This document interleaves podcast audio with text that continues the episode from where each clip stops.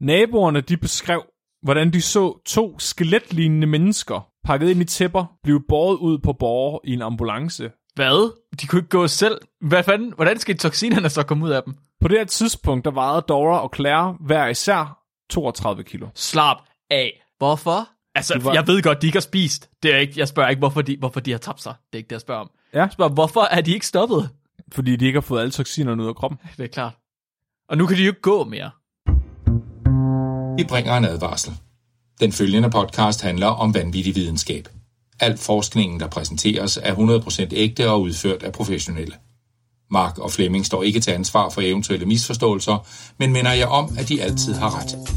Husk at være dumme.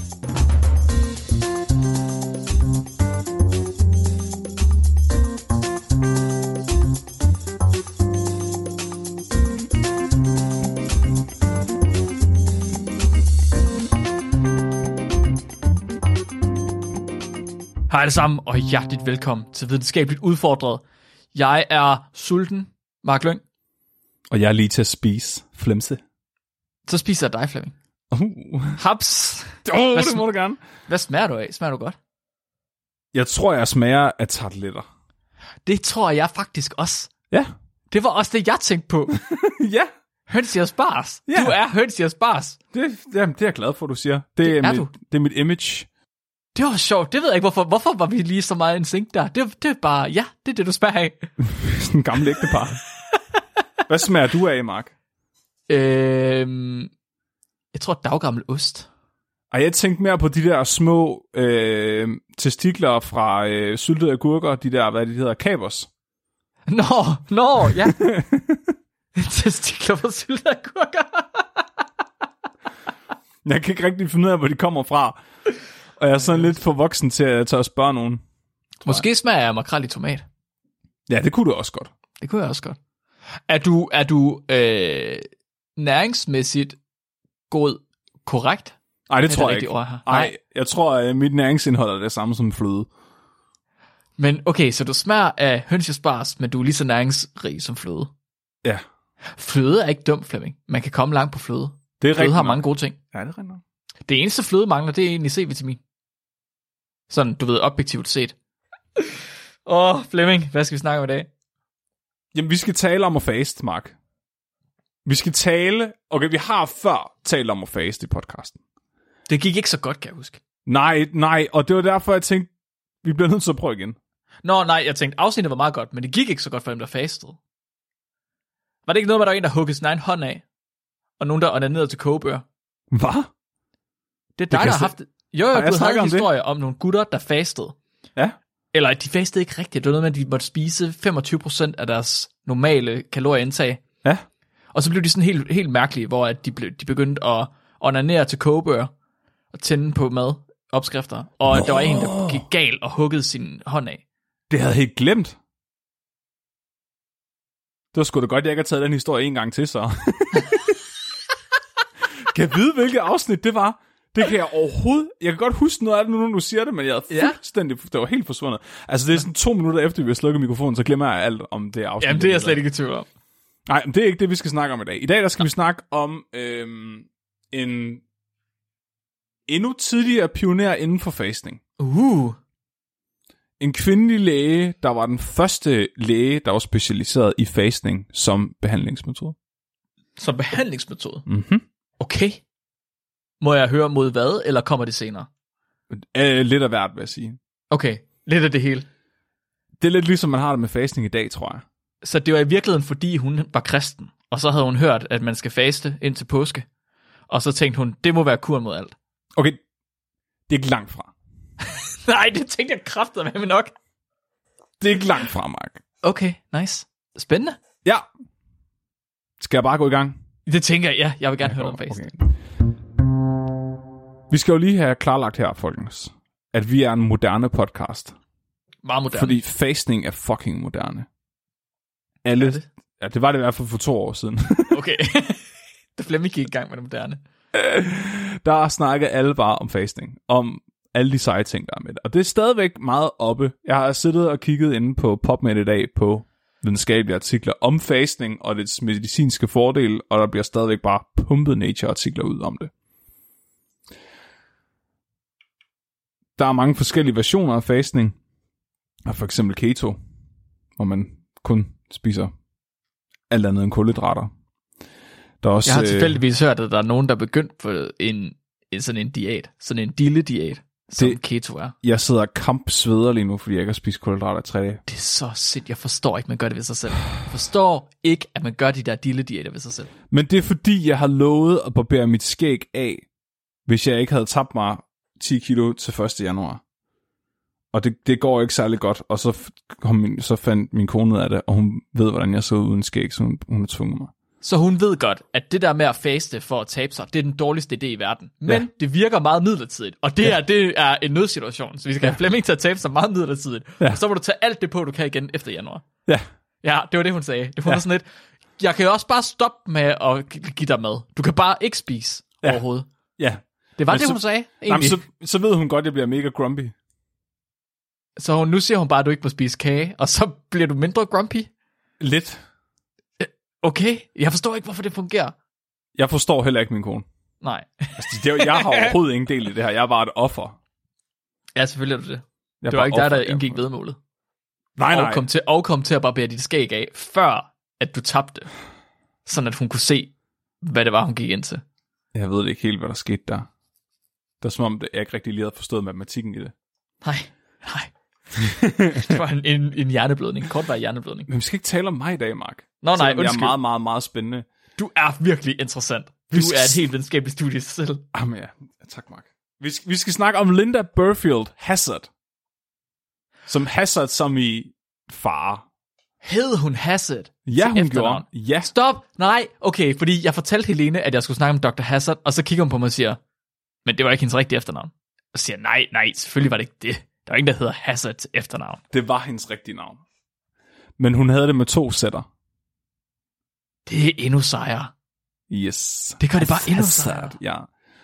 Hun født i 1867 og var praktiserende læge, der fokuserede rigtig meget på at give sine patienter skræddersyede diæter, der gjorde, at de over øh, varierende perioder fastede. Og det var så øh, gik basically ud på, at hun sørgede for, at de gradvist spiste mindre og mindre, for ligesom at tilvende deres krop fasningen.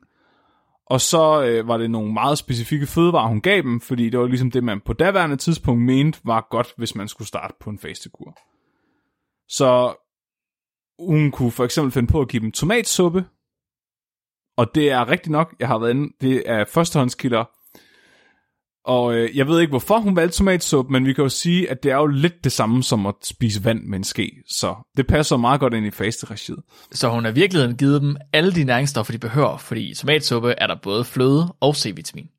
Så måske har hun faktisk egentlig haft meget godt styr på det, hun lavede. Det tænker jeg. det er lidt interessant, fordi den diætplan, hun bruger her, hvor hun ligesom tilvender folk langsomt ved at nedsætte deres øh, kalorieindtag, indtil de så, simpelthen ikke spiser noget, er egentlig også meget sådan, man i nogle kliniske studier gør nu til dags, når folk de skal faste. Hun havde lidt nogle interessante holdninger til, hvorfor faste fungerede. Øh, hun havde meget en idé om, at øh, sygdomme, mange sygdomme fandtes i blodet, og at blodet ligesom kunne rengøres gennem kosten.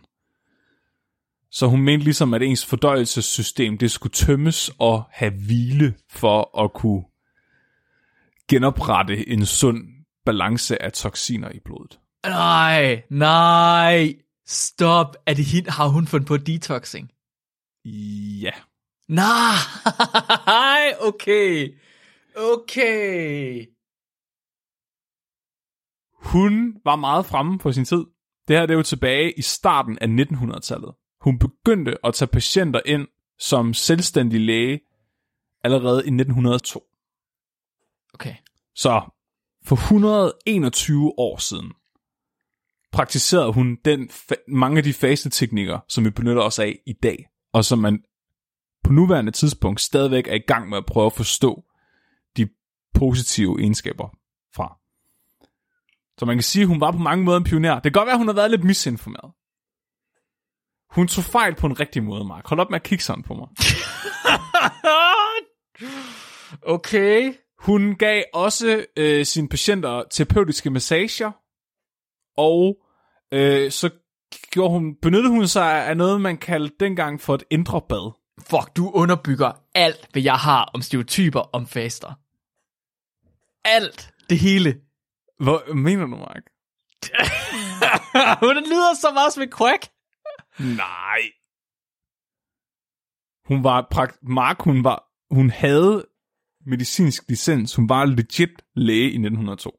Ja, tak. Legit læge i 1902. Ja. Hvis du går ud med en skalpel i 1902, så er du jo legit læge.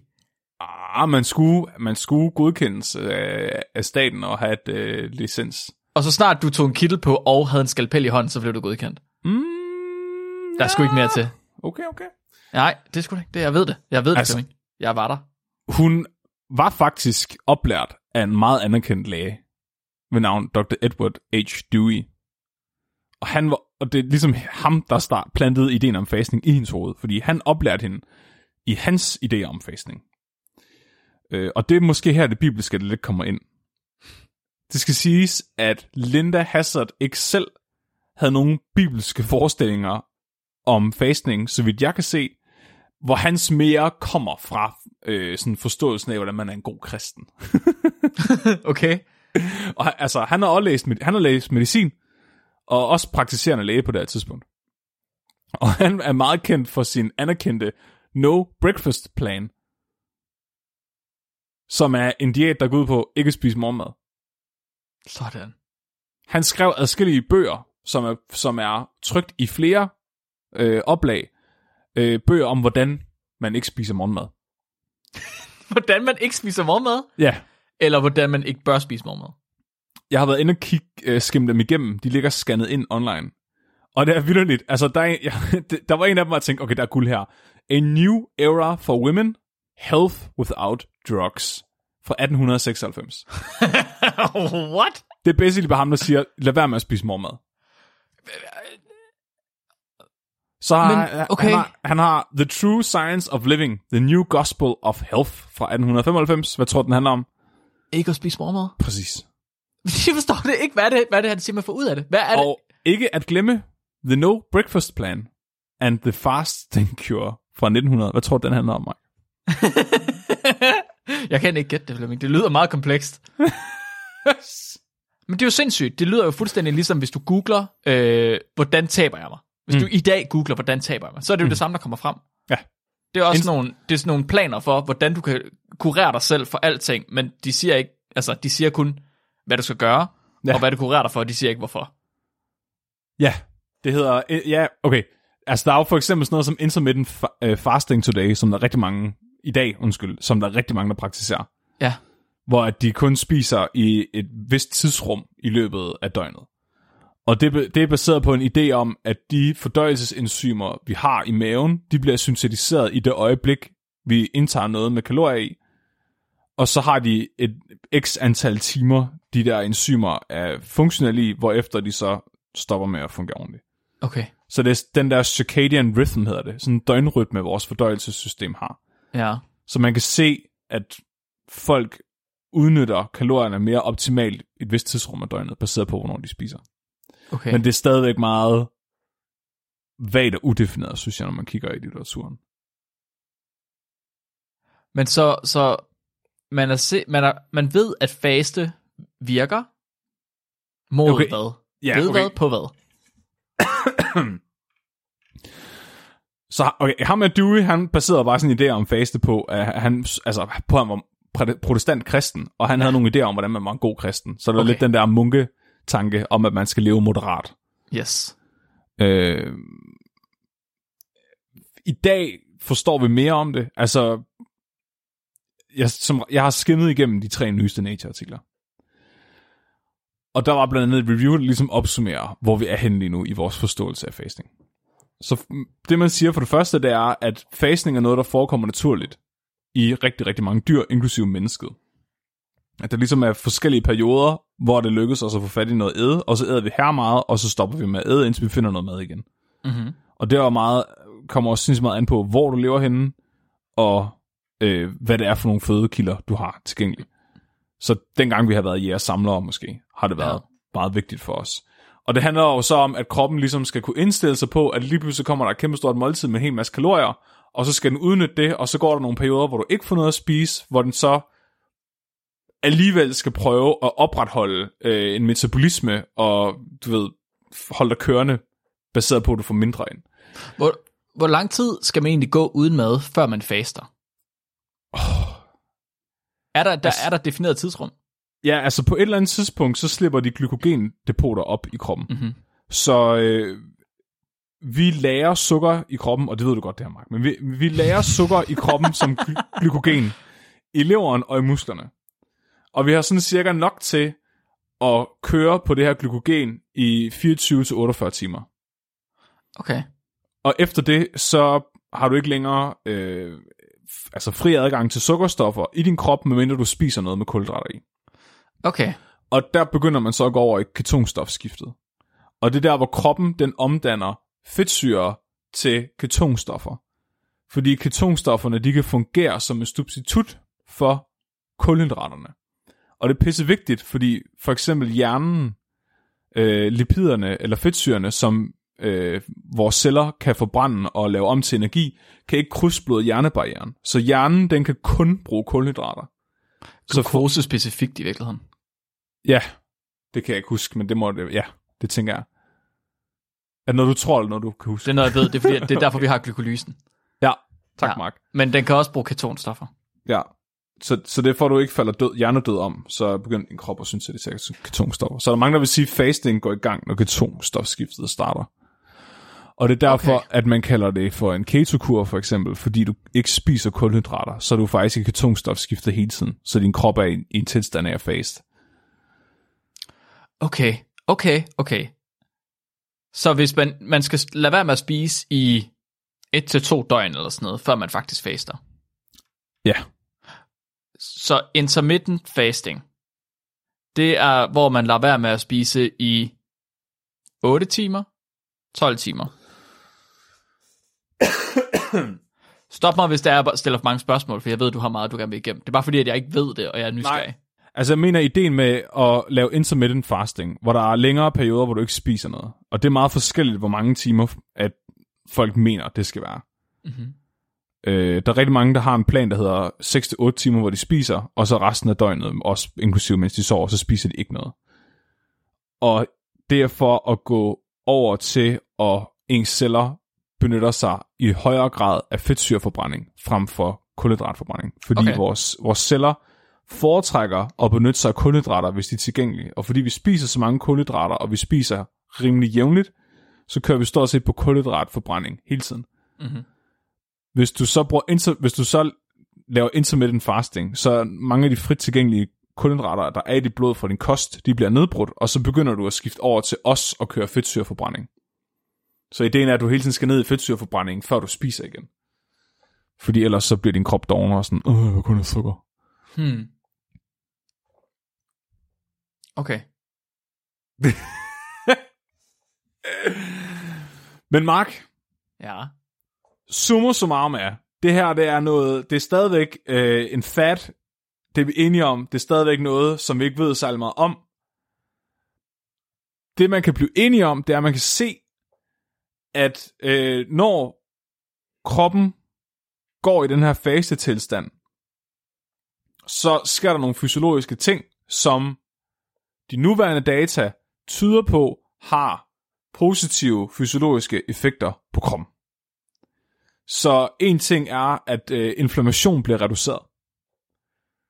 Så hvis folk de har kronisk inflammation forskellige steder i kroppen, så hjælper det faktisk i mange tilfælde for dem, hvis de faster. Mm-hmm. Der er ikke rigtig nogen, der er sikre på, hvorfor. Men det gør det. Okay. Øh, jeg, jeg har set en af, altså en af de mulige forklaringer, der er, det er, at øhm, der er en hel masse regulatoriske netværker i kroppen, der ligesom styrer vores, øh, blandt andet vores immunforsvar. Så tanken er, hvis at du kommer i en, en kropslig tilstand, hvor du skal spare på energien, så kan det være, at en af tingene, der så bliver skruet ned for, det er øh, immunforsvaret. Så en inflammation kunne man jo godt sige, er en immunforsvar, der ligesom overreagerer på et eller andet. Okay. Og Så så, det- det, så det er i virkeligheden det samme som at få immunnedsættende. Ja, lidt. Samme effekt. Ja. Okay. Det var altså, det, det var, hvad der stod i diskussionsafsnittet i den artikel, jeg kiggede på. Okay. Okay. Okay. Øhm, og så kan man også se, at så senescent cells bliver nedbrudt, altså celler, der øh, egentlig er døde, men ikke dør. Altså sådan, som, man kalder, det er det, man kalder zombie-celler. Det er for eksempel, hvis man har grå hår, så er det nogle af de celler, der sidder i ens hovedbund, som står for at lave pigmentet i ens hår, som er blevet øh, til zombieceller. Det er simpelthen fordi, de ikke længere øh, er, hvad kan man sige, øh, funktionsdygtige, og så er det så, at vores celler skal begå selvmord, men det gør de ikke. De hænger bare ud, uden at rigtig at gøre noget fornuftigt. Og så den her SIR2 pathway, som vi også har diskuteret i et tidligere afsnit, som gør, at vi øhm, hvad hedder det, forlænger vores telomerer og alle mulige mærkelige ting. Altså, der er alt... Jeg skal ikke prøve at sidde og sælge fasting, som er en, en eller anden fed ting. Jeg siger bare, det er meget moderne, der er rigtig meget forskning i det, og der er en konsensus om, at det har flere øh, positive effekter på menneskekroppen, hvis man har nogle bestemte lidelser. Mm-hmm. Men det er slet ikke det, vi snakker om i dag, Mark. Det er ikke det, vi snakker om i dag. Nej, vi snakker om en pioner inden for det her. En person, der havde fundet guldgruppen uden at vide det. Okay. Kan man ikke sige det sådan? Det kan man måske. Kan vi ikke blive enige om, at selvom Linda gør det her, fordi hun tror, at der er gift i blodet, så er det vel lige meget, hvis den behandling, hun giver dem, egentlig gør dem bedre. Ja, ja, ja. Det er jo lige meget. Det er jo, Ja. lige, meget. Det er jo lige meget. Ja, Det, det har jo ikke noget at sige. Det, Nej. om, hvorfor man gør det, er ikke vigtigt. At man gør det, er vigtigere. Ja. Tror jeg. tak, Mark. Sådan. Okay, vi, er blevet, vi, har en fælles, vi har et fælles standpunkt her. ja, det har vi. en af hendes, okay, en af hendes allerførste patienter, fordi efter øh, hendes lærermester her, protestant, den protestantiske læge, øh, døde, så begyndte hun at arbejde som selvstændig læge og praktiserede øh, mange af de behandlingsmetoder. Han lærte hende, som de her faster på tomatsuppe, øh, tarm, indre bad, a.k.a. tarmskyldning, var noget, hun selv introducerede. Det var han egentlig ret stor modstander af, men hun synes, det var fedt af en eller anden grund. Det er imod Guds vilje. Ja. Så hun begyndte, hun begyndte at tilbyde folk, at de kunne komme under hendes behandling. De kunne komme ind og få spurgt noget vand op i numsen, og de kunne få at vide, at de skulle lade være med at spise andet end tomatsuppe. Det er jo sindssygt. De der helseklinikker er jo overhovedet ikke kommet videre fra det der. Hvor det vildt, det er jo præcis det samme, man sælger i sådan nogle øh, fem ugers forløb nu om dagen. Ja. ja, du, du, du kan være ret. Jo, Det, det er rigtigt. Ja. det er sindssygt. Det er virkelig vildt. Ja. Og så kan man bare smide hendes navn på, som sådan ja, ja, det er jo videnskabeligt, øh, der er videnskabeligt belæg for det. Ja, medicinsk læge, Dr. Ja. Ja. Hazard, ja. Det er grineren. Lige det er ret præcis. grineren. En af hendes første patienter var øh, Gertrude, Gert, Gertrude Young Ja. i 1902. Hun startede Hun- med Gertrude Old, og så var hun til behandling, og så hed hun Gertrude Young. Så hed hun Aurora. Ja, okay. Yes. De hedder, de hedder altid, prøv at høre, de der damer, der går til numerolog og sådan noget, de kommer altid til, på et eller andet tidspunkt, så skifter de navn til Aurora. Det er ligesom den der krabbeteori om, at alt udvikler sig til at blive til krabber. Ja. Sådan alle kvinders navn går mod at blive Aurora. Alle numerologikvinder, de kommer til at hedde Aurora på et tidspunkt. på et eller andet tidspunkt. ja. Jeg kender to, der har skiftet navn til Aurora. Ja, det er jo alle. Ja, det er de eneste to, jeg kender, der tror på Ja, numerologi. det er i hvert fald. Ja. Men hun var øh, delvis paralyseret, efter hun har haft et slagtilfælde. Og hun kom igennem en 40-dages behandling hos øh, Linda, og efter den her behandling, så var paralyseringen øh, forsvundet. Mm. Okay. Mm-hmm. Ja, sure. Der kan man tænke, 40 dage, det går nok lang tid. Er det ikke farligt, Mark? Om det... Nå, hun har, ikke, hun har fastet i 40 dage. Ja, Hun har ikke spist noget i 40 dage. Hun har spist Og- tomatsuppe. Altså, ja, hun har blevet trappet ned, ikke? Er 40 dage lang tid? Nej, det er det faktisk ikke. Det er da ikke lang tid. Verdensrekorden i fasting, det er 392 dage. Hvor man overhovedet ikke spiser. Vi Hold da har, vi har snakket om ham på podcasten før. Han bliver en gang imellem bliver lige nævnt i flæng, men det er Angus Ja. ja. Barber, Barbary. I 1965, der fastede han i 392 dage. Hvorfor? Han var 27 år gammel og vejede 207 kilo. Og så tænkte han, Den eneste måde, jeg kan, holde, jeg kan tabe mig på, det er simpelthen ved at holde op at spise. Jamen, det var faktisk hans læge, der foreslog det. Hans læge sagde til ham, hvad med at prøve at faste? Altså, det er ikke Linda, der har foreslået det her, vel? Men, men det, og det er jo også, hvad kan man sige, 60 år efter Linda. Men lægen havde sagt, prøv at faste i et par dage, og så har han gjort det. Og så har han kommet... Jamen, så han, altså, han synes egentlig, det var meget fedt. Så han taget tilbage til lægen, så lægen sådan, fint nok, nu kan du godt begynde at spise igen. Og så han sådan, nah. så han, øh, Nø, det gider jeg fandme ikke. øh, nu går det lige så godt. Nu så er han, han pisse god til at lade være med at spise. han spiste vitaminpiller, og så drak han te og kaffe, og så tog han til lægen en gang imellem, bare lige for at være sikker på, at han ikke var ved at dø. Og så efter, efter 392 dage, så vejede han 82 kilo. Og så sagde han, nå, det er, ligesom, det er sådan lidt uh, Forrest Gump-agtigt. Så har han løbet ja. hele Amerika rundt, og sådan sådan lidt, nå, nu gider jeg ikke løbe mere. Ja, præcis. han kunne godt have fortsat, han gad bare ikke. Nej, men, og han vejede, altså, han tabte sig 125 kilo. Hvordan var det gået, hvis han havde fortsat? Så har han jo tabt sig mere, tænker jeg. På et tidspunkt, så var han bare blevet til ingenting. Og han skrummet ind til en æske tændstikker. Ja, altså, når der ikke længere er øh, fedt på kroppen og tære af, så begynder kroppen at nedbryde musklerne i stedet Ja. for. Det er det, man, ja, muselmænd og meget slem anoreksi. Men ja, altså, det er to, over to kilo om ugen, han har tabt sig. I et, over et år. Og det er meget. Det er jo sindssygt. Og han holdt sin vægt bagefter. Han tog ikke på igen. Efter fem år, der havde han kun taget 5 kilo på, og så havde han fået to børn. Og levet et normalt liv. Bortset fra, at han var stresset af sine børn, så han kunne ikke tage på længere. Præcis. Han er ikke... Ja. Ja. Jo. Så Linda, hun øh, rider bølgen. Øh, hun har jo fundet sin niche, og hun har fundet at hun kan hjælpe folk. I 1908, der udgiver hun sin første bog, Fasting for the Cure of Disease. Promoting fasting as a cure for virtually every ailment, including cancer. Hvis der er en ting, vi har sagt her på podcasten, så er det, at hvis der er nogen, der prøver at kurere, og, og fortælle dig en ting kurerer alt, så lyver de for dig. Den blev vel en bestseller. Hun vandt vel alt.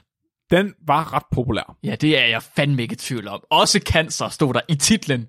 Including ja. cancer. Hvor er det hardcore at lave at sige sin titel lige slut af hvad? Including cancer. Ja, For satan. Den skulle folk have. Den skulle folk fandme læse. Kæft, man. Kan... Nej! Det eneste, jeg skal gøre for at ikke få cancer, det er at lade være med at spise. Det kan jeg da godt. Det er mellemkrigstid. Der er ikke Ja. noget mad alligevel. ja. Skide godt. For helvede.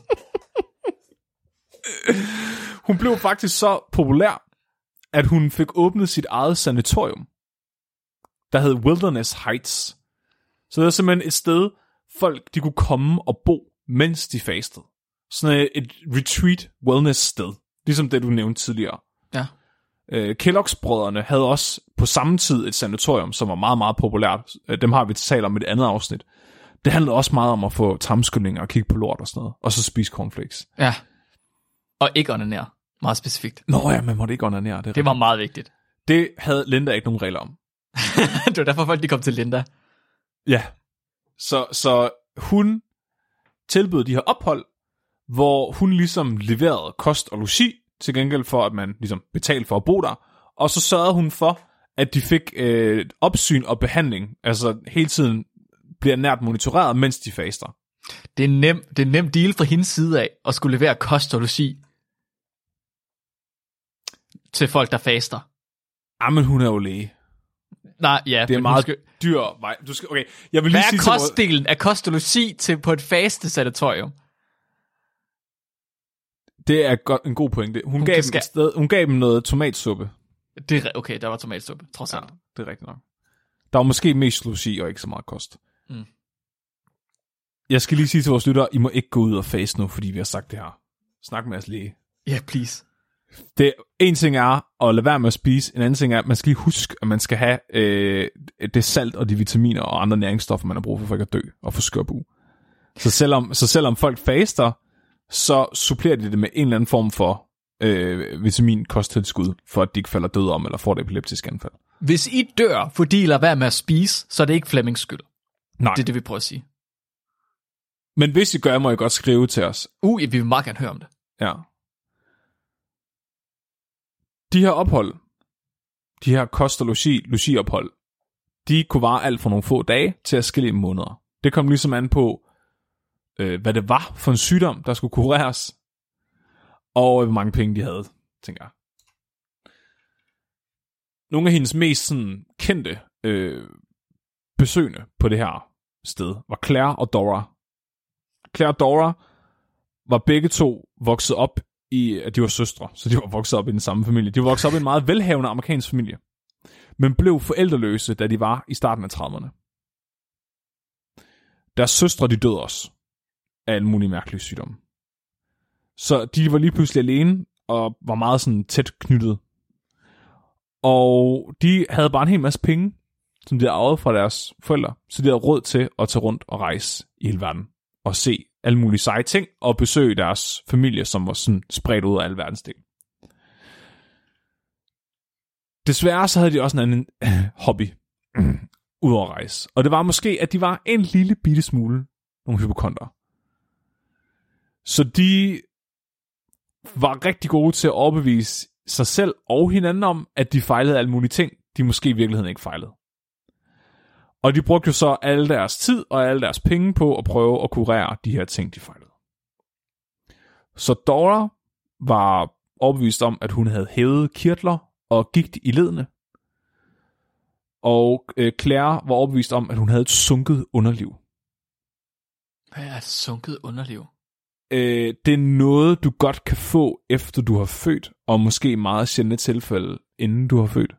Men det er, at din livmor, den ligesom falder ned Okay, okay. i udgangen, eller indgangen, det kommer det er et filosofisk spørgsmål. Så de blev ved med at tage til læge, og tage til læge, og tage til læge, og lægerne var ved med at sige til dem, prøv at høre, I fejler ikke noget. Eller også så siger de, "Øh, jeg har prøvet alt, jeg ved ikke, hvad jeg skal gøre. Der er fundet breve, hvor øh, Dora øh, skriver meget sådan, eller også er det Claire, der har skrevet på Doras vegne, hvor hun ligesom skriver meget sådan bekymret, prøv at høre, Dora har røde øjne. Dora har ikke haft menstruation i 10 dage. Hun skulle have haft det for 10 dage siden.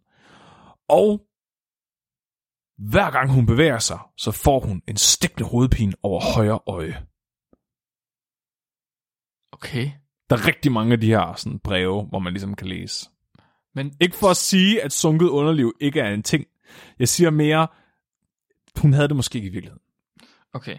Der Men sådan- ja. hvis, hvis de her to søstre, de fejlede mm. alt, så er det sgu da heldigt, at der er en læge, der lige er kommet ud og har lavet en bog, der hedder, hvordan man kurerer alt, Præcis. inklusiv cancer. Og det var netop på et hotelophold, at de så en annonce for den her bog.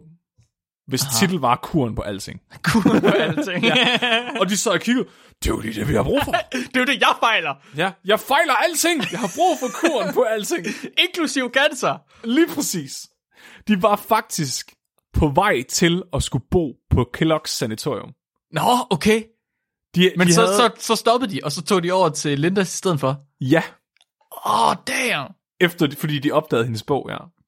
De havde længe tænkt, at de ville over på Kellogg's sanatorium, men det var langt væk fra, hvor de boede, så de havde været sådan lidt tøvende. Så, men de tager afsted, de, de læser bogen Fasting for the Cure of Disease, og så tager de ellers over til Linda. Mm-hmm. Så den 26. februar 1911 kommer de til Seattle, hvor Linda hun bor. Det skal siges, at hendes sanatorium lå ikke i Seattle, det lå i Washington. Så vidt jeg husker. Jo, det lå i Washington. Okay. Men det var under renovation den vinter, så de kom direkte hjem til Linda i stedet for. så havde hun lavet det om til bed and breakfast. Ja, lidt. Eller bare en en bed ikke? minus.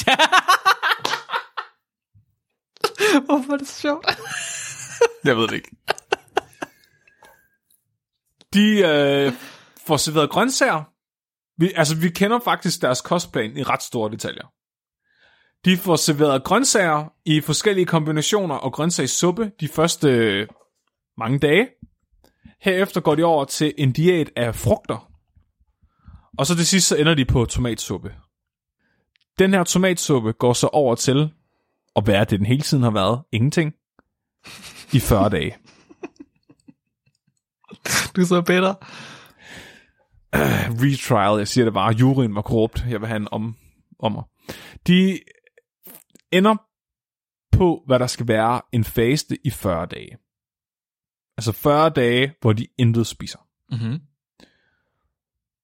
Det er ikke nok kun at faste. Det er også vigtigt, at de dyrker motion under fasten. Så de skal gå lange ture, for at de kan gå toksinerne ud af kroppen. Så de bliver instrueret i, at uanset hvor hårdt det bliver for dem, så skal de gå, gå, gå. Toksinerne skal gås ud. Og så får de en hel masse tarmskyldninger, for ligesom at prøve at skylle, altså tømme fordøjelseskanalen fuldstændig, så den kan hvile sig.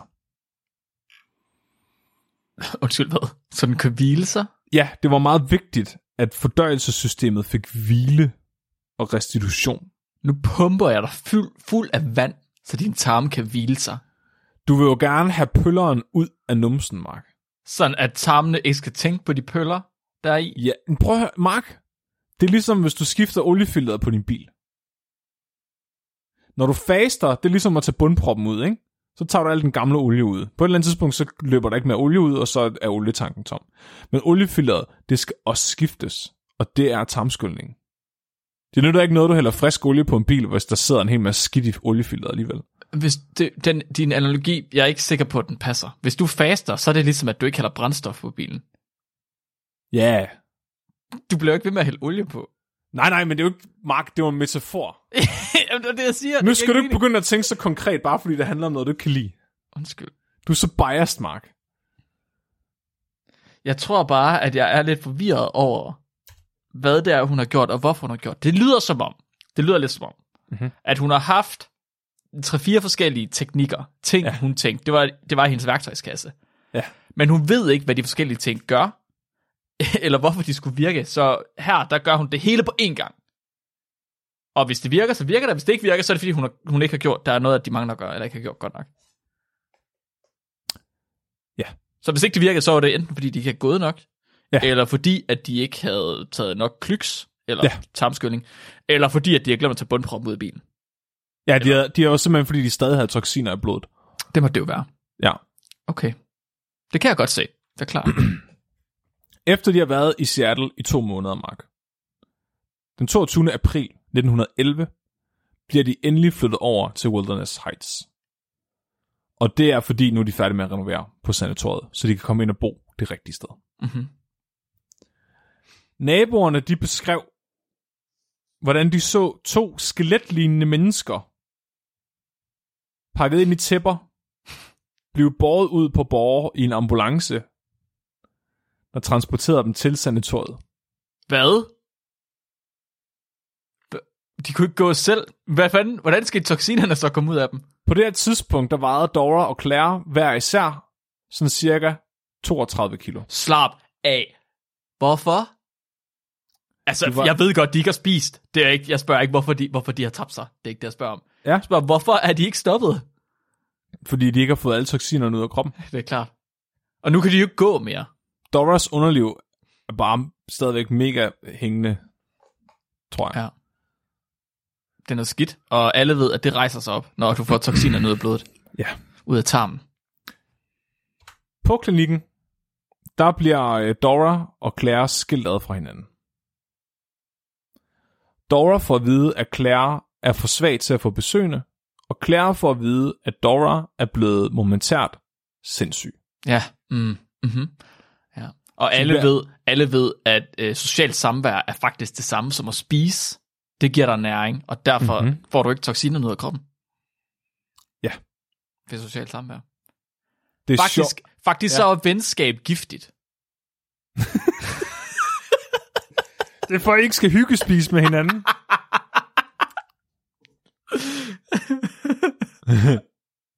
Ja, smuk her. ja, præcis.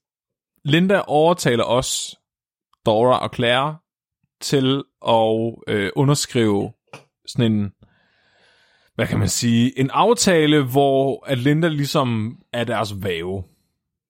Fordi hun er jo nødt til at kunne tage vigtige beslutninger på vegne af dem, for at behandle dem nu, når deres tilstand er ved at være mere kritisk. Du skal jo tænke på, at deres forældre er døde, og alle deres søskende er også døde. og de er begge to ugifte Hvor gamle var de? I 30'erne. De- Og det tillod de. Ja, Hvad fanden, hvad skal man bruge en værve til, når man er over 30? men det var jo for, at hun kunne sørge for, at de kom sig. Altså, hun tilbyder jo faktisk at hjælpe dem. Hvis du ja. Er for svag til at tage i banken og betale for dit sanatorieophold, så synes jeg, det er rimelig pænt Linda at, bet- at tilbyde og gå over og gøre det for dem. Jamen, det er klart. Det er klart. Det er også lidt pinligt, ikke? At være der og så ikke betale for dit ophold. Jo, jo, jo, jo. Og man kan sige, altså, Linda, hun kunne jo ikke vide, hvad det var, at regningen skulle være på. Og at da man så kom til at betale det dobbelte eller det trippelte, det, det vidste Linda jo ikke. Hun vidste jo ikke, hvad de havde for en aftale med Linda. I forhold til, Linda skulle var læge, Mark. Læger, de gør ikke sådan noget. Nej, nej, det gør de ikke. De er læger, de er altid meget ansvarlige og socialt etiske mennesker. Ja. Nå. Dora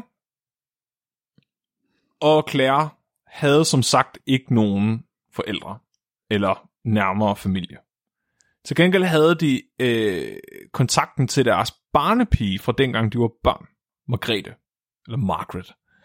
Og Margrethe, hun var ligesom deres pseudo-mor, kan man sige. Hun havde jo ligesom opfostret dem, og så dem ligesom sine egne børn.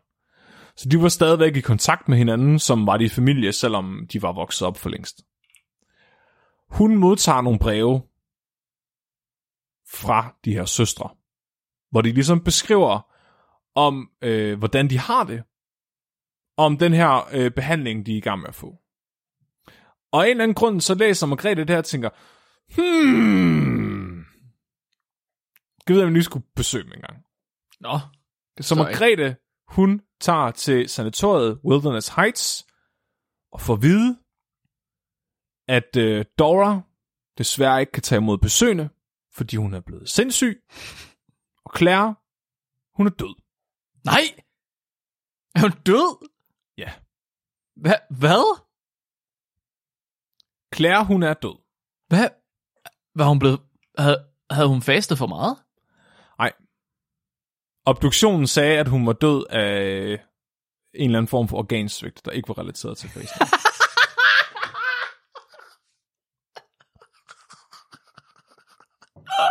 Åh, oh, hvor er det jeg- Det er vildt, at man som læge kan, kan, kan skrive det, du ved, med god samvittighed. Ja, hun har nok ikke haft god samvittighed, det ved jeg ikke. Men bare sådan lidt, jamen det er organ, det er organfejl. Eller ja. organsvigt. Men det er jo ikke på grund, det er jo ikke fordi, hun har fastet. Det er jo ikke fordi, hun ikke vejer noget. Det kommer af noget andet. Det er nok fordi, hun er sindssyg. det må det være. Det tænker jeg.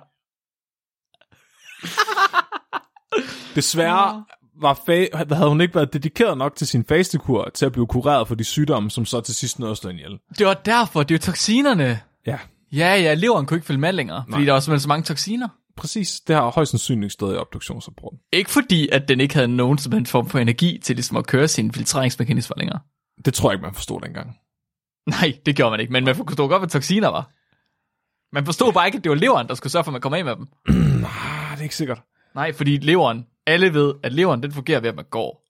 Leveren, den skal man lave ud om til lever på steg. Ja, leveren har ben. Ja. Den skal gå. Margrethe, hun får pænt at vide, at Claire er død, og Dora er blevet for sindssyg til at tage imod besøg. Mhm. Øh, Som jo er en meget almindelig ting at få at vide, når man går ind på et hospital. Jeg ved ikke lige, altså Margrethe, hun har måske været rimelig overbevisende. Jeg ved ikke, når man hedder Margrethe og barnepige i, i 1800-tallet, så tror jeg, man er en rimelig sådan bestemt kvinde.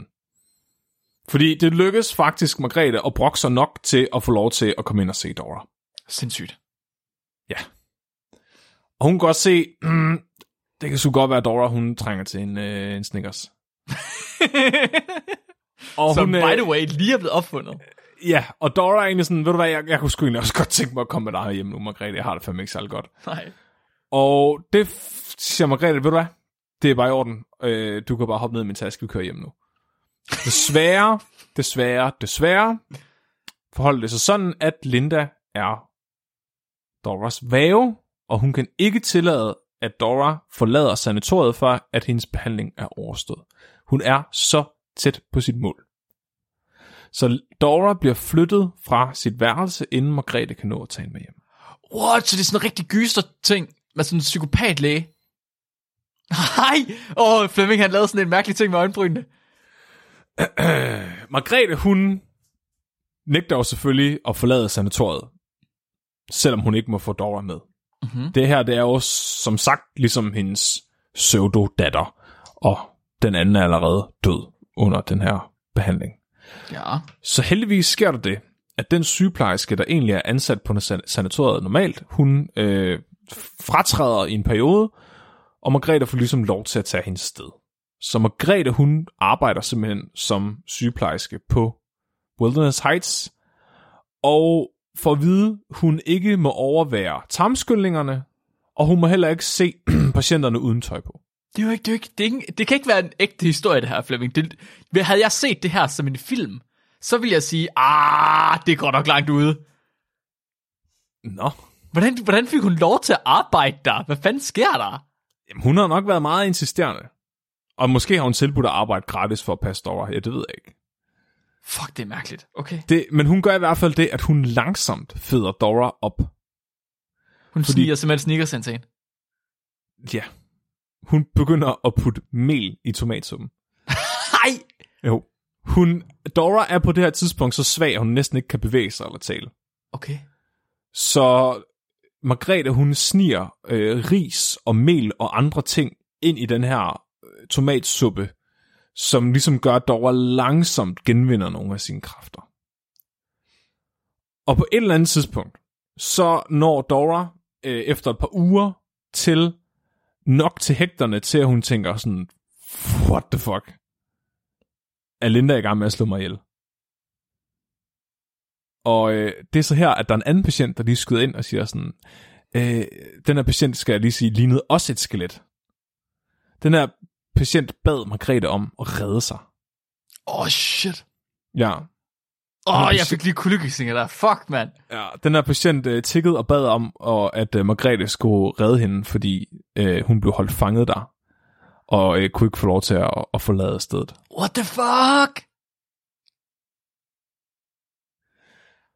På det her tidspunkt, der øh, tænker Margrethe, okay, ved du hvad, jeg får sgu sådan lidt horror movie vibes her. Nå! øh, så hun, øh, hun prøver simpelthen bare at tage Dora med sig. Sådan, fuck it, nu gør vi det. Men Linda får stoppet det igen. Fordi Linda har fået erklæret Dora mentalt handicappet. Nej! Hvor er det syret, det her? Så hun har fået fuldt øh, væveskab over Dora nu.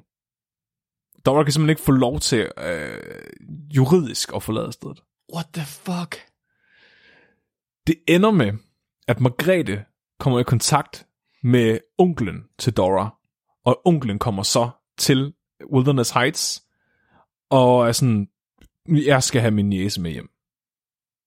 Og hvad, hvad skal der til? Og så, jo, men fint nok, du kan bare betale en regning. Det, ty, det er 2.000 øh, dollars for det her ophold. Det er, hvad der svarer til 20.000 dollars i dag. Okay. Så de ender med, at han så får bruttet om prisen. Nej. Og får faktisk købt Dora væk derfra. Og efter noget tid lykkes det dem så faktisk, hvad kan man sige, at genopleve Dora. Øh, hun får nok mad indenbords til, at hun simpelthen begynder at kunne gå og tale igen. Og sådan ikke længere i overhængende livsfar. What the shit? På det her tidspunkt snakker øh, Dora og Margrethe og onklen herom, kan vide, om vi egentlig ikke skulle sådan, måske hive Linda i retten for, at hun har slået Claire ihjel. Så det beslutter de sig for. De går okay. til byen, den, øh, den by, hvor, hvor Wilderness Heights ligger, og siger, ved I hvad, I bliver sgu nødt til at hive Linda i retten, fordi hun har øh, sultet min søster ihjel. Og de vidste allerede godt, hvem hun var. Åh oh, nej. Byen vidste godt, hvem hun var. Åh oh, nej. Wilderness Heights var faktisk blevet kendt som Starvation Heights af de lokale. Oh shit. Fordi de netop havde set, hvor tynde nogle af de her mennesker, der boede der, de var blevet. Okay. Og de havde allerede tilbage i maj måned været op og kigge på at hive Linda i retten, fordi der simpelthen var en mand, der var sultet ihjel på Starvation Heights. Og den her mand, det var altså en, der tidligere havde siddet i det amerikanske senat, så han var ret betydningsfuld. Oh, damn. Men Mark, de kunne ikke hive hende retten, fordi hans obduktion sagde, at han ikke var sultet ihjel. Hvordan? Det var Linda, der lavede Nej! obduktionen. Stop, stop, stop, stop, stop!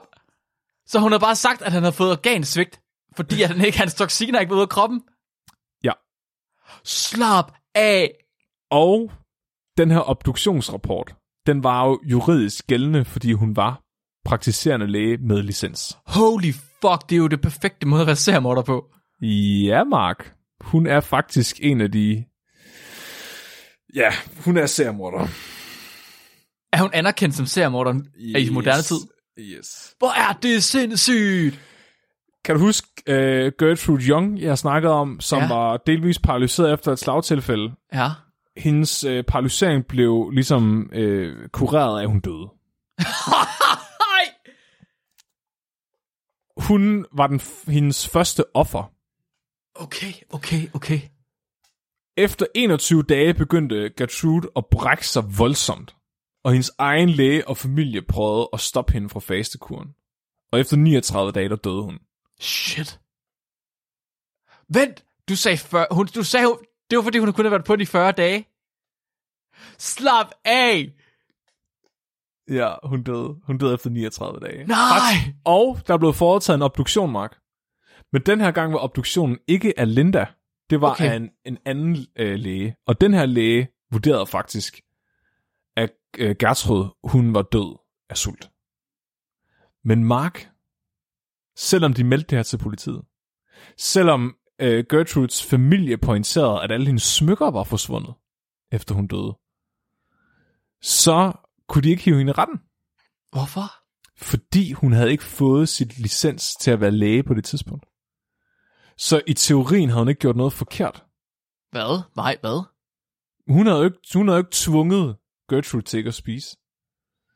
Og hun var ikke praktiserende læge, så der var ikke noget, der var sådan, altså, i det hun gjorde, som var ulovligt, fordi hun havde ikke licens til at behandle nogen, så det var ikke en behandling. Okay. Så der skete ikke noget. Hun, det havde ingen konsekvenser. Det lyder virkelig amerikansk. Det lyder virkelig amerikansk, men der er sådan lidt, Nå, men vi har ikke nogen regler til at sige, at du har slået nogen ihjel, så, så må du jo ikke have slået nogen ihjel. Præcis, det er som fucking amerikansk, fordi ved du hvad, Mark? Hvad? Hun har aldrig været læge på noget tidspunkt. Hun har aldrig fået sit medicinske licens. Hun har aldrig nogensinde været i nærheden af at få et medicinsk licens. Legit. I USA i 1800-tallet... Var det det, jeg sagde? At hun havde bare taget kill på, så fik hun den. Ja. Ja, tak. Der var... I, I 1800-tallet, der kunne alle om hver bare være læge. Det var det, jeg sagde. Ja. Det var først efter, at der var rimelig mange uheld, at de besluttede sig for, at nu skulle man have et licens for at, at være praktiserende læge. Men der var et loophole. I Washington, der var man sådan lidt... Man, man, man sagde, okay, du har arbejdet som læge i flere år. Det er mega nederen, at vi siger til dig, at du ikke længere er læge. Så de var sådan, okay, fra nu af skal man have en uddannelse som læge, hvis man vil være praktiserende læge. Men hvis du allerede er praktiserende læge, så giver vi dig et licens. Nå, så, Så det hun også- fik det bare. Hun tog til Washington og var sådan, jeg er læge. Og så var de sådan, okay, har dit uh, licens til at praktisere medicin. Fuck, det er syret, Flemming. Fuck, det er syret. Prøv at... så det du, det, du bogstav, det, du siger til mig, det er, at læge var ikke en beskyttet titel dengang, så enhver jo kunne bare tage en kittel på og sige, nu er jeg læge. Ja. Og så kunne man gå ind og blive behandlet af den læge. Ja. Åh, oh, okay. Og det var der så nogen, der døde af. Det kan man godt sige, ja. Det kan man godt sige. Så øh, hun, det var sådan, Linda, hun blev øh, USA's første læge i, med speciale i fastning. Det står på hendes, øh, eller det stod på hendes øh, licens. Det står på en gravsten. Ja. det er fucking, det er så fucking sindssygt. Nej. Mark, hun var, okay, der skal ikke være nogen tvivl om, hun var seriemorder. Hun var faktisk, øh, det var sådan, hvis, altså det hun gjorde, det var, hun fik folk til at faste. Og så mens de fastede, så sørgede hun for at frarøve dem så mange af deres personlige værdier som overhovedet muligt. Okay. Så det indebar for eksempel, at de gav hende, uh, gav hende fuldmagt over deres bankkontorer, eller testamenterede alle deres ejendel til hende, eller at hun stjal deres smykker. Og hvis hun vurderede, at der ligesom var noget at komme efter, så slog hun dem ihjel. Og hvis hun vurderede, at der ikke var noget at komme efter, så udskrev hun dem. Huh. Et eller andet sted, så det, det er mindre, en mindre interessant seriemorder, end jeg havde håbet. Det lyder, det, det, det lyder makabert, men det med det der at slå ihjel for at stjæle for folk, det er sådan lidt, det er lidt kedeligt. Hvis du slår ihjel, fordi at du har en eller anden pervers, øh, hvad skal man sige, ting med, at du bare godt kan lide at spise folks tær. Hun var begge dele. Hun var begge dele. Hun Okay. var begge dele. Fordi hun troede selv på det her fasting. Hun var, fu- altså hun var selv overbevist om, at det var en rigtig behandling. Men hun var også klar over, at hun havde muligheden for lige at skubbe dem ud over kanten. What the Så- fuck? Ja, okay, det er ret fucked up. Okay, Mark, hun døde, hun døde selv af sult. Stop af! Nej, så hun fastede også selv. Hun, hun, hun troede så meget på det her fasting, at hun faktisk fastede sig, sig selv ihjel. Okay, jeg tager Ja. ja. tilbage. Det er hardcore. Ja, hun... Ja, spoiler alert. Hvis de døde for langsomt, så hjalp hun dem lidt på vej. Hun... Øh, for eksempel de her tarmskyldninger, ikke? Ja. De her tarmskyldninger var nogle gange timer lange. Og hun kunne finde på at bruge op til 11 liter vand på en tarmskyldning. Hvis jeg skal putte det i perspektiv, så er en normal tarmskyldning 250 ml. Mm. Og Mhm. max, max, max 1 liter. Hold da op. Det vil sige, at hun har brugt 40, op til 40 gange så meget vand, som man normalt vil bruge til en tarmskyldning. Okay, kan, Og vi lige, det- kan, kan ja. vi lige tænke over sådan rent fysiologisk? Hvad har hun i virkeligheden fucket med, når hun har gjort det der? Hun har fjernet, hun har fucket basaltbalancen fuldstændig i tarmen. Ja. Så har man... Nej, man har ikke diarré-lignende. Det er det omvendte, ikke? Det er vel næsten ligesom at lave sådan en form for kunstig kolera, hvor Nej, du skyller... Ideen med kolera, det er jo, at, at den ligesom trækker saltene ud, sådan Ja. at der kommer mega meget vand ud af kroppen og i tarmen, når du får tyndsked. Men her, der har du jo ikke noget salt i tarmen. Det vil sige, at kroppen vil mere holde på vandet. Jamen, hvis du pumper 11 liter vand op, Ja, som der ikke er noget salt i, ja. så vil de her 11 liter vand jo ligge inde i din tarm og suge salten ud af din Åh, krop. Det er rigtigt, ja. Og så skider du, og så er, du, så er salten forladt din krop. Så det er lidt ligesom at have kolera. Okay, det har du ret i. Ja, det har du ret i. Ja, så hvis de ikke allerede var i kæmpe underskud af salt på grund af den her diæt, så skyllede hun lige øh, saltene ud af dem. Plus at, du ved, med så store volumener af vand, så kunne de også godt risikere, at der kom huller i tarmen. Og så, du ved, så dør du af, af nogle ret grimme infektioner. Det var bare sådan en haveslang. Ja. Hun... Mark, de her terapeutiske massager, hun gav dem, som jeg har nævnt tidligere, det var nogle gange øh, knytnæver mod panden. Eller knytnæver. dem. Hun tævede dem i ansigtet og på rygsøjlen, mens hun skreg, Eliminate! Eliminate! Eliminate! What the fuck? yes. Fuck, det er sindssygt. Hun, selvom Linda var en meget, meget spinkel dame, blev hun ofte beskrevet som værende stærkere end mange mænd. I hvert fald de mænd, der var på hendes klinik. Mm-hmm. det er så fucking sindssygt. Det lyder virkelig sindssygt. Dora og Margrethe har på det her tidspunkt godt luret, at Linda har ikke helt rent med i posen. Så øh, Efter da de... at, eh, undskyld, men efter at Dora, hun er blevet tædet i rygsøjlen, mens hun råber eliminate. Ja, Ja, og i det panden. hun var hurtig. Hun var, ja. Dora, hun havde noget mellem ørerne, det kan man godt høre. Ja, hun har fået en knytnæve i panden, ikke? Ja, det var også rigtigt. de byen, som, Will, som Starvation Heights ligger i, har prøvet at hive hende i retten. Men fordi de obduktioner, som hun selv laver, siger, at de ikke er sultet ihjel, kan de, har de ikke noget på hende. What the fuck? Ikke? Så de første, hun dræbte, slap hun afsted med, fordi hun ikke var læge. Ja. Og de sidste, hun dræbte, slap hun afsted med, fordi hun var læge.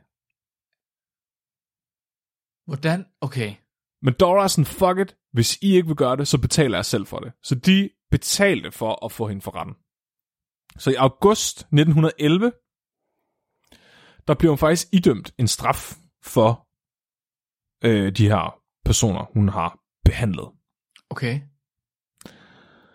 Da hun bliver anholdt, der er der faktisk en af patienterne, der øh, ligner et skelet, som er en ung mand, der er på ophold der, for at få kureret sin blindhed, han er født med. Ham får de så ud og fodrer lidt, ikke?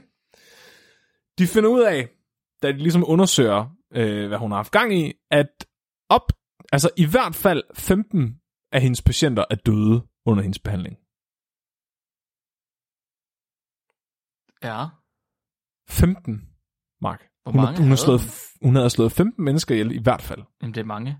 Men det Der er var jo bare, ja. det var jo patienter, der var døde. Altså, det er jo det samme, Flemming, det kan du ikke sige, fordi det er jo det samme som at sige, at en kirurg slår sine patienter ihjel, når de dør på operationsbordet. Præcis. Men det, Og det er- det gør de jo ikke. Præcis, Mark. Og det var også det, der var problemet, da hun skulle straffes. Fordi juryen var egentlig klar til at dømme hende for øh, mor. Men fordi det var ligesom du siger, at du ved, hvor kan vi blame hende? Altså, var det overlagt, eller troede hun virkelig på, at hun hjalp den? Så endte det med, at hun kun blev idømt 2 til 20 års fængsel. Hvad? 2 til 20 års fængsel. Ja. Hvad betyder det? Det betyder, at hun blev prøveløsladt efter to år. Åh, oh, hvis, oh, hun nej. op, hvis hun opførte sig pænt. Hvis hun lå være med at give nogen spontan terapeutisk massage Ja, Ja. ja. i fængslet. ja. herinde i fængslet med en knytnæve. Ja. Okay. Efter to år, der bliver hun øh, faktisk øh, prøveløsladt. Og bliver så benådet af guvernøren. Og allerede i 1920 har hun genåbnet sit sanatorium. Nej. Jo, jo, jo. To af de 15 patienter, øh, hun dræbte, som jeg lige nævnte før, var faktisk efter øh, Claire. Nej. Jo, Så hun hoppede bare lige tilbage i det. hun hoppede lige tilbage i det. det Hvor- gjorde hun. Wow. Der er nogen, der mener, at hendes body count er over 40.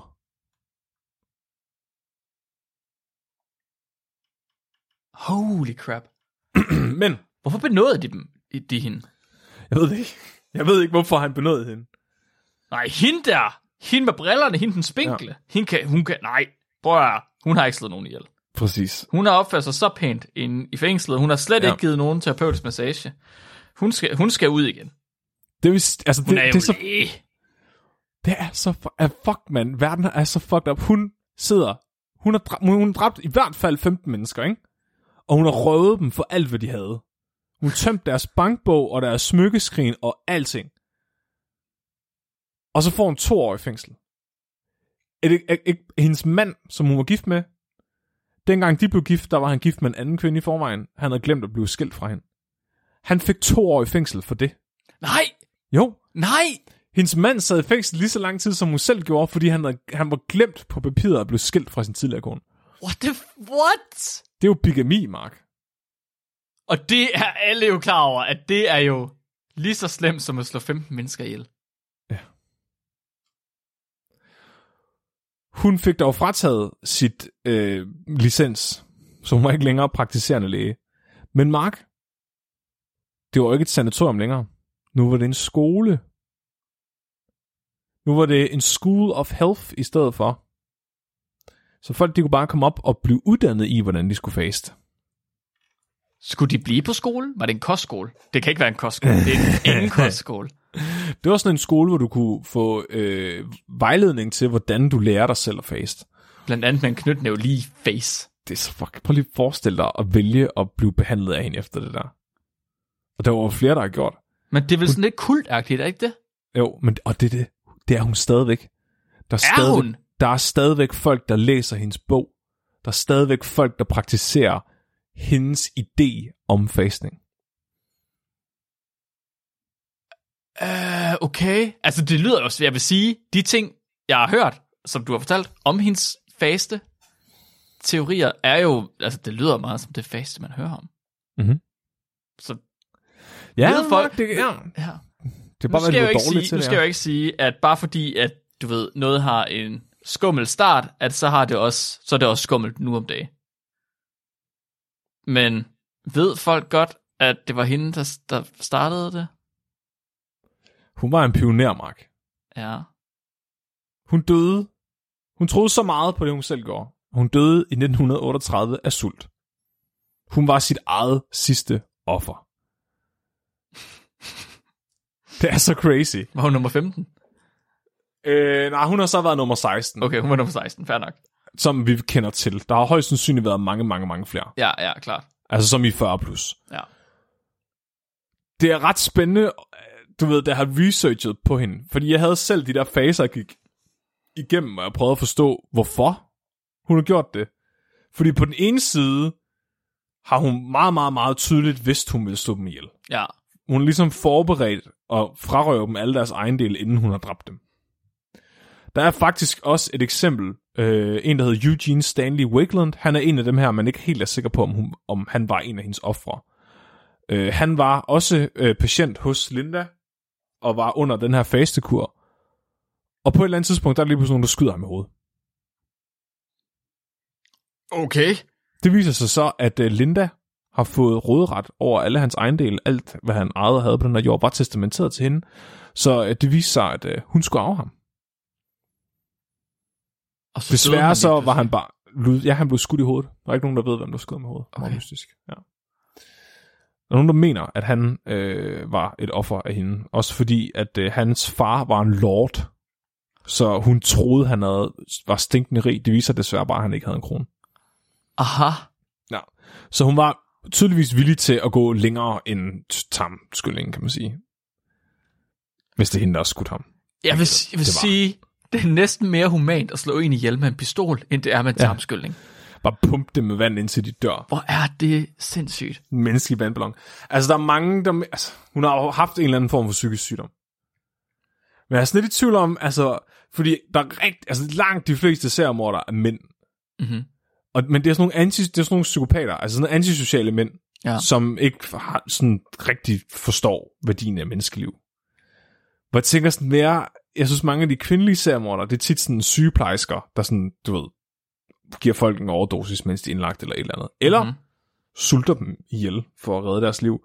At der, er noget andet, der er et eller andet underligt over os. Der er den der underlige sådan, blanding imellem sådan at tage sig af folk, og så sådan, du ved, mercy dræbe dem. Jeg kan ikke helt finde ud af det. Det kan også være, at hun har haft en virkelig, virkelig, virkelig seriøs spiseforstyrrelse selv, men som var ekstern. Sådan en spiseforstyrrelse oh. var så slem, at hun påtvang andre sin spiseforstyrrelse.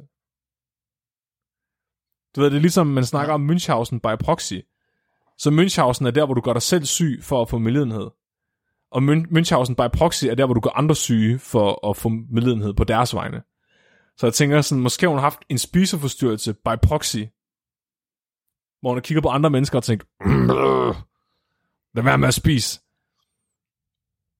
Altså ja, det, det giver, et eller andet sted, så giver det jo mening, at spiseforstyrrelse kan jo være mange, mange ting. Det behøver ikke bare at være anoreksi nødvendigvis, det kan være alle mulige forskellige ting. Ja, det kan også være, at man sådan hele tiden går på keto, og så bagefter tager det hele på igen. Tænker du på noget specifikt? Nej, det ved jeg ved ikke noget. Nej, det kan du ikke noget til. Men, det, men ja, jeg har aldrig tænkt over en spiseforstyrrelse, som at man kan have den udad til. Men man kan vel godt projek- projektere sådan noget. Altså, hun har jo tydeligvis troet nok på det til, at hun dræbte sig selv med det. Ja, det er selvfølgelig også rigtigt. Så det er sådan lidt fucked, ikke? Men altså, det var også tydeligvis overlagt, at hun dræbte sine patienter. Ja, ja. Så Men- måske bare sådan win-win for hende, jeg ved det ikke helt. Det er bare, det, det virker lidt anti at hun har slået mig ihjel for at tage deres egen del. Det er mere sådan, det er sådan noget, man gør, hvis man gerne vil have mange penge, og det er sjældent, det seriemorder gerne vil. Men du har selvfølgelig Ja, også ret i, at, at hun ligesom, altså hele hendes MO er også ret, er ret seriemorderagtigt, bortset fra, at hun har sørget for, at de testamenterede alting til hende, og har stjålet alle deres ejendele og sådan noget. Okay. Øhm, nå. Øh, hvorfor faster vi stadig, Flemming? Hvorfor er faste stadig en ting? Jamen, prøv lige at tænke på alle dem, der ikke døde. Ja. Det jeg tænker på dem. Hvad så? De, de, de spiste. De fastede ikke. Ja, Mark. Ja. Det var fordi, at de sørgede for at få toksinerne ud af deres blod. Nå. Dem, der døde, det var bare fordi, de ikke fulgte fastekuren ordentligt. Hvis, hvis man faster så meget, at man dør af det, men man stadig har toksiner i kroppen, har man så ikke lidt påvist, at faste ikke fjerner toksiner fra kroppen? Hvad?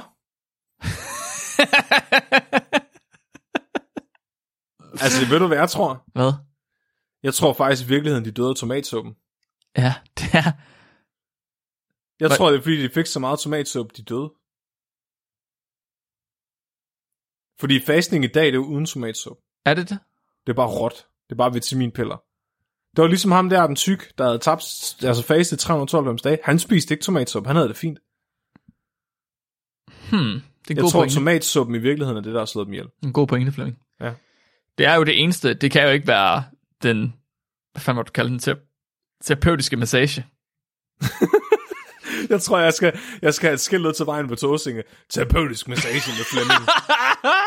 og så kommer folk ud, så kommer folk ind i mit lille værksted, og så står jeg bare og slår knytnæver i panden på dem. Eliminate, eliminate, eliminate. Det kunne godt være sådan en behandlingsmetode, man har brugt på toasting. Hold kæft. Ej, der er sådan en... Øhm, ude på Sydtåsinge, mm. sådan virkelig, virkelig ude sydpå. Kun de lokale, der kører på den vej. Der, øhm, der står sådan et skilt ud til vejen, der er skrevet i hånden med spritus, hvor der står, hvor der står sådan thai-massage. Og så, det har stået der i flere år, men sådan, når jeg mærke til sidste kørte forbi, så er der sådan skrevet sådan med ekstra store bogstaver, No happy ending! Udråbstegn. Hvor jeg bare sådan tænker, givet mange, der er kørt ud for at få en happy ending der. Men jeg ved ikke, jeg tænker bare godt, jeg vil, altså, hvis, hvis Cecilie giver mig lov, så tror jeg egentlig godt, jeg kunne tilbyde happy ending på min, på min, øh, på min øh, terapeutiske massage. Hvis jeg bare får lov til at give folk knytnæver i skridtet. Uh, ja! Tæve folk i genitalia. Ja, Det må være ekstra toksinuddrivende. Det er jeg slet ikke i tvivl om. er det ikke bare fisting? jo, fisting i, i, i tissemanden.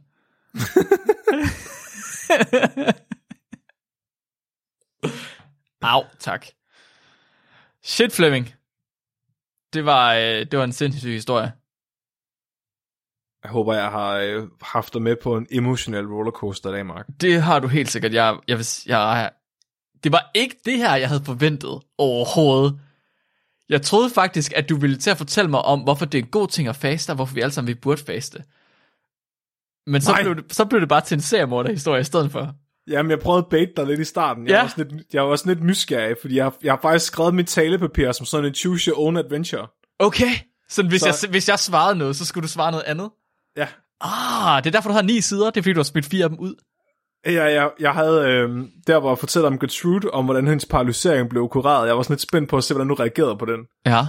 Om du var sådan, fuck dig, hun er ikke, hendes paralysering er ikke blevet kureret, fordi hun ikke spiste, og så sådan, så havde du sikkert ville spørge sådan, hvordan kunne det lade sig gøre, så er nødt til at forklare dig, at man ikke kan være paralyseret, hvis man er død.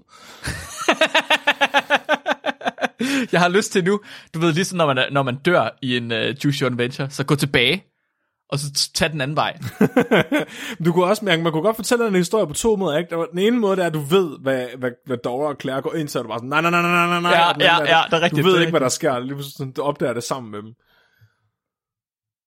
Ej, det er spændende. Det er faktisk... Hvis, nu ved jeg, at der sidder nogen, der bruger vores materiale til, som lærestof derude, som, som undervisningsmateriale. Man kunne bruge den her som sådan en historiefortæller-ting. så kan man prøve at spørge, så kan man spørge eleverne sådan, hvordan kunne han ellers have fortalt historien? Skulle han, have, skulle han have startet med at fortælle, at de døde af det? Der var den, den famøse Hitchcock-anekdote, hvor han sagde, hvor han, kan du ikke det med bomben under scenen? Nej, det tror jeg ikke. Hvis, hvis publikum ser en film, Ja, øh, og der så lige pludselig springer en bombe øh, i filmen, ja. så bliver de sådan overrasket, men sådan, det er ikke mega spændende op til bomben springer. Hvis du viser, at bomben bliver lagt i filmen, og publikum så sidder og venter på, at bomben springer, så ja. er det spændende hele tiden. Ah, det har du ret i, ja. Ja, så hvis, du så hvis jeg havde afslået, at hun var seriemorder, inden de kom derind, så havde, så havde vi faktisk brugt den i stedet for. Ja. Men jeg satsede på, at du i stedet for ville være oprevet nok over at skulle snakke om fasting til. du brugte, du brugte min egen, mit eget had til fat diets. ja. Ja, det er godt, godt lavet. Altså god taktik, det vil jeg sige. Tak, Mark. Tak, Ja. Mark. Jamen, fandme, altså, ja, vi, er, vi er simpelthen sådan nogle professionelle podcaster. Jamen, det er vi, vi kan ting. Skal vi ikke lige nå et lytterspørgsmål, Flemming? Jo, Godt. Øh, den her, den er god. Julie Poulsen har skrevet ind og spurgt, kan man måle X-faktor videnskabeligt set? Og så har hun lige et bonusspørgsmål. Hvis man kan måle det, hvor meget X-faktor har videnskabeligt udfordret sig? Og så siger hun juridisk set. Kan man måle X-faktor, Flemming? Er, er, er X-faktor objektivt målbart? er det, altså x er det det der et fjernsynsprogram? Det ved jeg ikke. Er Det er det der med ham der Martin. Jeg, har ikke, jeg så det dengang Martin han vandt. Det ved jeg ikke, hvad det betyder. X-faktor er ligesom det, man har, når man har noget mere end alle de andre, Flemming. Altså kromosomer. Uh. Hvis X-faktor er et ekstra antal kromosomer, så er det vel objektivt målbart, for du kan bare tælle Altså- kromosomerne. Er det sådan, at man er lidt ekstra speciel? Ja, det kan man vel godt sige. Men Mark, nu bliver jeg sådan lidt anti. Nu har jeg ikke lyst til at have X-faktor. Det er jo heller ikke det spørgsmål, der gik ud på. Spørgsmålet er, Spurgte- kan man måle X-faktor? Om man kan måle X-faktor. Objektivt set, eller videnskabeligt set, kan du måle X-faktor? altså nu har jeg jo lyst til at sige, hvis det nu er kromosomafvielser, så kan du jo godt måle antallet af kromosomer Ja. ved, noget, ved at lave noget DNA-sekventering, og så kan du finde ud af, om, om du har for mange eller for lidt kromosomer. Ja. Du kunne også bare spørge en person ved siden af dig, og så vil de nok kunne konstatere det. Rimelig hurtigt ved at kigge på dig. når du skal spørge dig selv. Sådan, øh, undskyld, har jeg for mange kromosomer? Men er du sikker? Okay, tror du folk, der selv har for mange kromosomer, ved det? Jeg skulle til at sige, sige det. Hvis man spørger, om man har for mange kromosomer, er det så ikke fordi, man har for mange kromosomer? Prøv lige, det er lige gået op for mig, vi kender en, der har et ekstra kromosom. Gør vi? Hvem? Ja. Øh, må jeg sige det på podcasten? Det ved jeg ikke. vi kan altid klippe Har han? Han har, han har to Y-kromosomer. Har det? Det har jeg i hvert fald fået at vide. Hvordan fungerer det? Det kan også bare være, at der er nogen, der har snydt mig, fordi de tænker, jeg vil To tro på det. Y-kromosomer. Er han den ypperste mand? Han har XYY. What? Det må man ikke. Det er genetisk forkert. Hvad? Men han er også meget maskulin. Han er meget macho. Jamen, det er han. Ja. Er det derfor? Det ved det må det jo være. Nå. Det er jo hans x-faktor. Men så har han, han har negativ x-faktor. Fordi han har et ekstra Y-kromosom. Nej, det er vel x-faktor. Nå, ja, fordi x-kromosomet er x-faktoren. Det er klart. Men hvis man har flere x-kromosomer, bliver man så ikke bare steril? Gør man? ja, vi ved alt for lidt om, om kromosomer. Det er der ingen tvivl om. Nej, nej, nej, nej. Jeg, har- jeg har arbejdet med det her, Mark. Har jeg, du? Været inde, jeg har været inde i Folketinget og snakket om det. Nå ja, det har du sgu da også. Det er da rigtigt. Du burde vide det her. Det er rigtigt. Du snakker om kromosomafvielser. Du kendte også til de forskellige kombinationer af kromosomer. Man kunne Ja, have. men kønskromosomerne var ikke rigtig en af dem, vi kiggede på. Ja, du kan være XXY, så er du en mand, der har, har babser. Okay. XYY. Men du kan også være XXX. Altså tre X'er. øh, symptomer.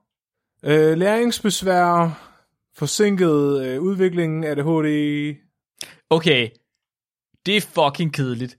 Du kan ikke sige til mig, du kan ikke komme her og sige, at en person har XXX-kromosom, og så sige, om så har de ADHD og indlægsbesvær. Sådan et, ja, det har, ja, og hvad så? Det var ikke det, jeg ville høre. Jeg vil Undskyld høre om mig. alle de vilde pornofilm, de havde lavet. Det er jo ligesom, det, det er jo XXX-kromosom, Flemming. Nå, altså, der må fræk man er. Det må det jo være. Men Det er fordi, jeg er så gammel, jeg ikke ved, hvad X-faktor er. Det er, Jeg, det, ser det, er den fjerns- jeg har ikke noget fjernsyn. Mark. Jeg har ikke, okay, jeg har ikke set Flow TV i 13 år. Jeg Det er ved der ikke, ingen, hvad der har. Flemming. Det er ikke, der, det, kom, det er ikke det, det betyder længere. Det er fordi, jeg hipster hedder Flemming. Ja, det er klart. Men Okay. hvad er X-faktor? Jeg forstår ikke, hvad X-faktor er så. Nej, men lad os sige, det er kromosomer. Og du siger, ja. det kan vi, fordi vi kan bare tælle kromosomerne. Men er det også, det kan også noget seksuelt, siger du nu? Er det, hvis man er fræk? Nej, hvis du har tre X-kromosomer, Ja. så er det jo tydeligvis noget seksuelt. XXX. Okay, hvis en mand har X-faktor, så er det fordi, han har XXY-kromosomerne. Så er han babser. Det er rigtigt. Hvis en kvinde har X-faktor, så har hun højst sandsynligt indlæringsbesvær og ADHD. okay. Altså, jeg vil sige personligt, jeg har babser og indlæringsbesvær, og højst sandsynligt også ADHD. Så man kan sige, jeg har måske dobbelt X-faktor. Så går du ind i næste spørgsmål, bonusspørgsmål. Hvor meget X-faktor har videnskabeligt udfordret? Altså, jeg vil sige, jeg har rimelig meget X-faktor i så fald. Jeg tror, jeg har nogle ekstra kromosomer et eller andet sted. jeg er ude i, ude i garagen. Hvad med dig, Mark? det ved jeg ikke. Har jeg det? Har, Har jeg babser? ekstra kromosomer? Jeg er ingen Du er babser. ikke rigtig babser. Jeg tror ikke, jeg er nogen babser. Hvad? Jeg tror ikke, jeg er nogen babser. Er de bløde? Mm. Lidt. Lidt blod. Har du indlæringsbesvær, Mark? Det kommer an på, hvad jeg skal lære om. Ja, det var bare at se, det være, du har lidt der. Hvis det er dig, der lærer fra dig, så ja. ja, jeg synes godt nok, du er oppe bakke. Du hører aldrig efter, når jeg siger noget. Hold kæft, hvor havde jeg dummet dig alting. Men når jeg lærer ting på YouTube, så har jeg ikke indlæringsbesvær. Så lærer jeg det Nej, det hele med det samme. rigtigt. Ja. Og det lyder meget ADHD-agtigt. Åh, Så måske har du også X-faktor. så videnskabeligt udfordrede har X-faktor. Ja. Fordi vi har ekstra X-kromosomer, måske. Så hvis du gerne vil vide, om du har X-faktor, så bestil en gentest. 23andMe. Hvad var det for en, du tog? jeg, jeg har ikke taget den endnu jo. Har du ikke taget, havde du ikke taget en? Nå jo, men der fik jeg ikke at vide, hvor mange kromosomer jeg havde. Når du fik bare at vide, hvor meget tøsing du var. Ja, det er sådan noget, den der My Heritage, men den kigger bare på nogle snips. Vi får resten ikke sponsoreret af nogen af dem. Men hvis I Nej. vil sponsorere, så tag lige og ring til os. Ja, altså hvis I gerne vil sponsorere, så skal jeg nok tale om, hvor gode I er. Vi laver gerne en gentest og finder ud af, hvor mange kromosomer vi har. Ja, det kan vi godt. Meget gerne. Ja tak. Please sponsorer os i så fald. Fedt. Jeg synes, at vi skal sige, at det var et svar til uh, Julie. Skal vi ikke det? Tak for spørgsmålet, Julie. Det er vi rigtig glade for. I må endelig, endelig, endelig sende spørgsmål ind til os, og dyrefacts og tips til artikler. I kan sende dem til os på vores Facebook-side, Videnskabeligt Udfordret, eller på vores Instagram, eller på vores hjemmeside er der sådan en lille øh, kontaktformular. Vi har også en e-mail. Og I kan sende det over det hele. Simpelthen. Vi er meget, meget glade for det. Vi, jeg vil sige, at vi faktisk bruger det ofte. Send en brevhøn. Uh, en brevhøn. Jeg bruger det rigtig tit, når jeg sidder og går i panik over, jeg ikke ved, hvad jeg skal snakke om. For jeres idé er altid bedre end vores. Ja. Ja. det, det, det, ja, det er det sgu. Det er der sgu ikke så meget at sige til. Er der noget, Flemming, øh, vi synes, at folk skal være opmærksom på? Hvad fanden skal vi lige reklamere for? Vi er færdige med Bayer-studiet på det her tidspunkt. Ja, det er vi. Der har jeg både været i Aarhus og Odense igen. Var det godt? Var det hyggeligt? Jamen, øh, jeg bruger lige mit fremtidssyn og siger ja. Ja. Jeg forestiller mig, at det bliver øh, alt for mange mennesker, til jeg kan finde ud af at, at, at være i det socialt. Ja, så du, når, du, når du ikke kan være i ting socialt, så skifter Ja. du. du. Men du skifter over og bliver sådan overhøflig. Sådan, det er du ikke høflig normalt. Du, du stikker normalt til folk, og kan godt lide at drille folk. Men når du så ikke kan finde ud af at være i en situation, så sådan, ja, nej, undskyld, nu skal jeg nok lige, nu er jeg bare øh, høflig og ydmyg, og, oh, oh, oh. Og grænsen går som regel ved fem mennesker. det er rigtigt. Hvis der er mere end fem mennesker, så står jeg ikke og skider dem op i ansigtet. Jeg Kom ind, på fa- kom ind på fansiden på Facebook. Der foregår alle de sjove ting. Ja, det er rigtigt. Hvis I ikke kan vælge, hvor I skal kigge hen, så gå ind på fansiden på Facebook. Næste uges afsnit, hvis alt går vel, skal handle om JBS Haldane, sønnen til John Overskæg, som var afsnittet, der kom ud i sidste uge. Det 20. århundredes biologis svar på Einstein. Men, der er ingen, men uden at vi kender ham. Jeg glæder mig. Ja, han kunne tricks, han kunne ting, han var en vild person. Han var også marxist. Det ved jeg ikke, hvad jeg fortalte dig. At, altså, som I han troede på dig. Nej, nej, nej, nej, nej, nej, nej, nej, som i han var kommunist.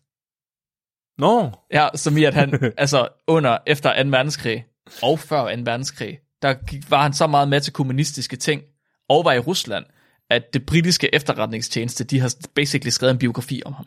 sejt. Ja. Thijs pointerede lige, om jeg kan bruge mit fremtidssyn til at sige, om vi nåede 200 støtter, øh, 200 øh, datapunkter i ølstudiet. Det tror jeg ikke. Og det er ret sikker på. Det er ret sikker på, vi er. Det, det, Åh, ja, ja. tror jeg ikke. Åh, det er ret sikker på. Det, det er blevet sådan en ting nu, at min mor og far er begyndt at snakke med mig om det. Ja, ja, ja! Snakkede i telefon med min far den anden dag, var sådan, Nå, hvornår skal din mor så ind og snakke om sex? Ja! Ja, lyder godt. Så sagde jeg, nu må vi lige se, om der kommer 200. Ja, jeg sagde også til hende den anden dag, hvad fanden hun egentlig skulle snakke om så. så. der blev hun godt nok lidt sur på mig. Åh, for helvede. Prøv at, prøv at, det her, det hører Flemming, Flemming kan ikke høre det her. Hvis ikke vi når 200, øh, så fabrikerer jeg nogle datapunkter. Bare roligt. Nej, du kan bare... Ved du hvad? Du kan bare tage til København. Du kan bare tage det fucking alkoholmeter og putte det ind i din bil, og så køre til Ja, København, nu får vi Mark. se. Nu får vi se, Nu får vi se, om det overhovedet bliver nødvendigt. Ellers må vi betale sådan en shuttlebus for at køre alle københavnerne til Langskov. Uh, det er også det er en god idé. Kom og besøg mig på min mark. Ja. Ja. Flemming, er vi klar til dyrfakt? Ja. Kæmpe tusind tak for afsnittet der, Flemming. Det var virkelig godt. Øh, nej, det her det er jo perfekt. Tilde har skrevet ind, øh, i nogle dyr... What? I nogle dyr, hvor det er antallet af X-kromosomer, der bestemmer, om man er han eller hun, kan der ske fejl, så et individs ene side er en han, og den anden er en hun. Wow. kan jeg, jeg vil lige se et billede af, hvordan det ser ud af mennesker. Det tror jeg ikke, det kan ske i mennesker. Så kan man være halv, halv menneske, halv kvinde. Nå, men så det er an, der er nogle dyr, hvor det er antallet af X-kromosomer, ikke om du har X øh, og Y. Men det er det vel. Det er vel to X-kromosomer. Ej, det er bare sådan nogle kiksede billeder, hvor folk de havde taget sådan en kjole jakkesæt på det virkelig. Nå, det gælder ikke. Mit navn er Mark, Jeg er Flemming. og I er blevet videnskabeligt udfordret. Husk at være dum.